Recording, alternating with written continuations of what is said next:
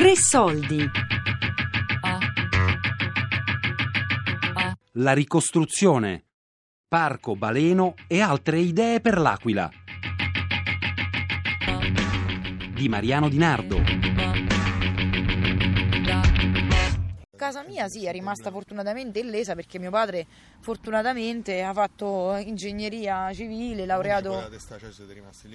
Guarda, in, ca- no, no, in casa purtroppo non siamo stati per parecchio tempo perché eh, con il terremoto la prima cosa che è stata fatta è stata chiudere l'acqua e il gas perché eh, l'acqua c'era il rischio di inquinamento delle falde, non sapevano se qualche tubo si era disconnesso, roba varia. Il gas ovviamente essendo le case distrutte e la rete una rete ramificata, talmente tanto eh, ricca di problematiche perché la stessa rete che fornisce gas a una casa nuova la fornisce anche a una casa vecchia, ma vecchia tipo anni 20, anni 30, anni sì, 40, sì, sì. quindi non puoi sapere quali sono le problematiche proprio a livello impiantistico.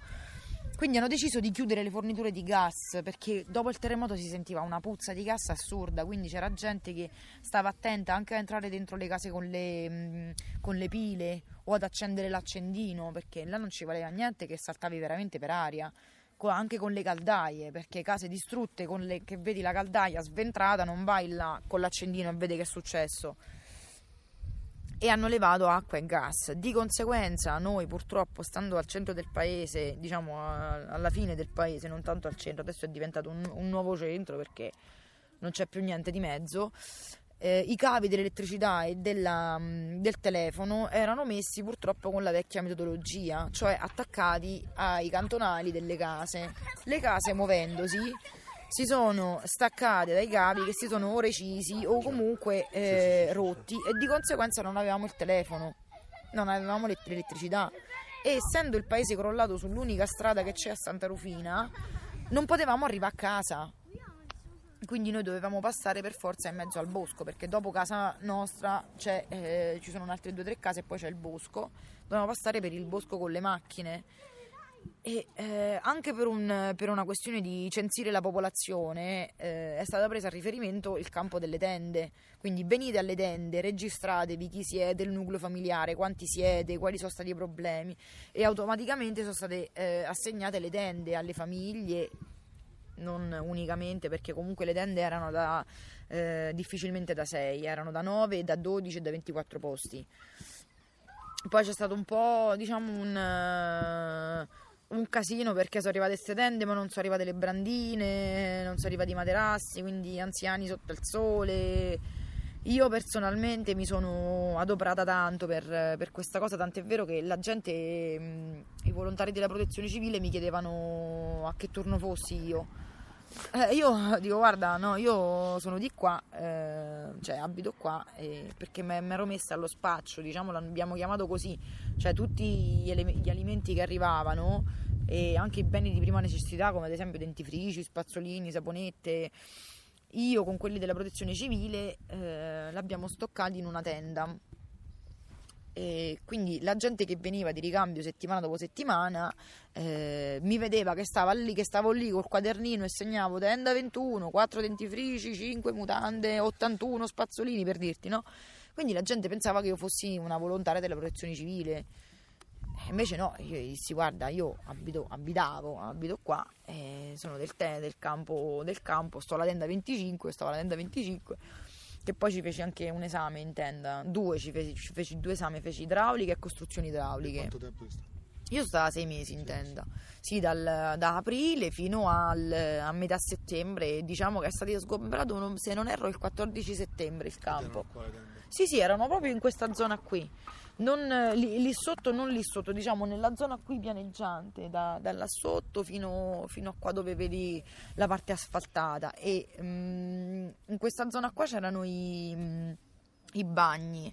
Bagni che sono stati installati da parte da mio cugino che è di Magliano Sabina che eh, lui è un installatore e fa queste cose. Però non è stato chiamato da nessuno, l'ho chiamato io e ho detto Fabri, vedi che qua ci stanno 500 persone, sono arrivati i container doccia, ma non sappiamo che fa, perché quelli della protezione civile, chi si occupava di una cosa, di chi di un'altra, lui ha preso la macchina, ha portato quattro amici, ha detto portiamo quattro amici, portiamo un po' di carne, facciamo la rostata, facciamo il vin brûlé, sono arrivati, hanno prima lavorato, hanno attaccato i bagni e tutto quanto, poi la sera abbiamo fatto da mangiare. Diciamo che all'inizio mh, si è tentato di, di, instaurare un clima un po' di festa, eh, quindi ci, ci, riunivamo tutti quanti, ognuno portava quello che aveva, eh, chi portava la roba che era rimasta in frigorifero, chi magari aveva fatto il ciambellone il giorno prima, chi aveva la pasta fatta ammassata, quindi dicevo questa, questa la dobbiamo fare, se no si rovina. Quindi con le bombole mettevamo il fornelletto e cuocevamo un po' di pasta, facevamo un po' a testa c'è stata tanta unità in quel momento, tutti volevano bene a tutti, c'era bisogno di aiutarsi, sia stato da tanti in tanto insieme, anche perché poi stai in un contesto che non esiste privacy, perché la tenda eh, consente... Le, le, la fuoriuscita di qualsiasi tipo di informazione che magari ti scambi con tuo marito, ti scambi con, con l'amico, l'amica. Quindi io stavo in tenda a ripetere idraulica e quelli che stavano accanto alla tenda me dicevano: Madonna, questa Madonna non se ne può più di questa, Madonna che stress. Speriamo che fa esame perché guarda, eh, cioè io che raccontavo dei tubi, delle piogge, quindi non ne potevano più, non ne potevano, ripetevo perché non sapevo, non sapevo dove andare. Cioè. E quindi privacy zero, lo stesso, le docce, avevamo quattro docce per 500 persone, poi ci sono state le problematiche che purtroppo ci sono state in tutte le tende, quindi l'invasione di rumeni e albanesi, adesso non te lo dico con disprezzo e con fare da razzista assolutamente,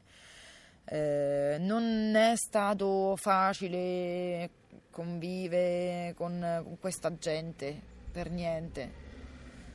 per niente perché un po' per, per, le dinamiche proprio dell'abruzzese, no? dell'essere un po' chiuso, dell'essere un po'... Io penso che l'abruzzese sia mh, mm,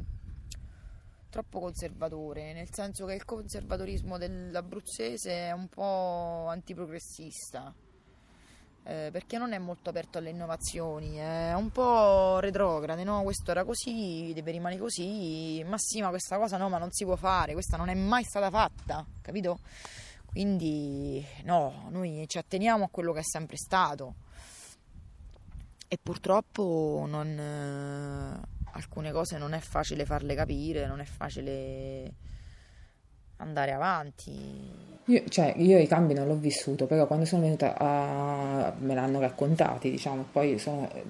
sono venuta qualche volta a trovare gli amici, così anche rendermi conto di come stava la situazione.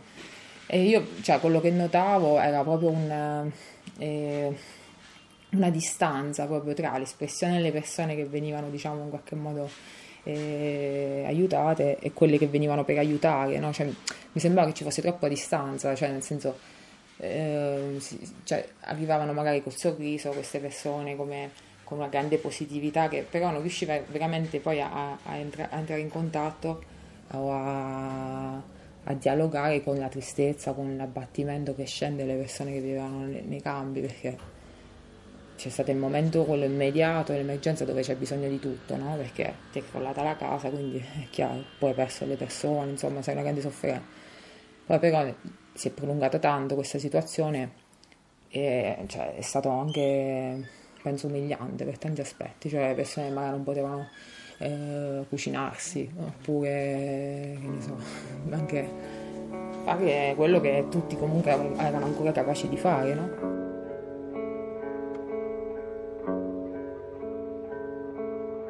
Questa lapide che noi troviamo qui all'interno del,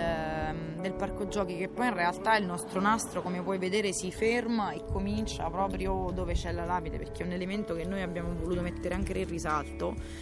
Questa lapide prima del terremoto era fissa nel, frontone del, sul frontone della chiesa, purtroppo a seguito del terremoto è caduta e si è frantumata in mille pezzi, come puoi ben vedere eh, i, mh, mm, gli alpini della protezione civile di Verona hanno avuto talmente tanto a cuore questa cosa eh, che hanno preso i vari pezzettini, li hanno portati su a Verona e hanno detto va bene, adesso sapientemente ci mettiamo e, le, e la rincolliamo. L'hanno rincollata su supporto sempre marmoreo bianco eh, ristrutturandola comunque per quello che si poteva fare perché era abbastanza danneggiata, infatti i punti dove manca ehm, il materiale lo hanno ripristinato con una malta bianca e accanto a questa lapide che loro ci hanno ridonato nell'antico splendore hanno apposto questo enorme sasso proprio per dare un simbolo più che, mm, più che altro sormontato da, da un'aquila e al di sotto dell'aquila si, si legge una targa che recita appunto Operazione Gran Sasso eh, l'impegno e la dedizione degli uomini del genio aeronautico e l'esercito e di tutte le maestranze per non crollare mai più.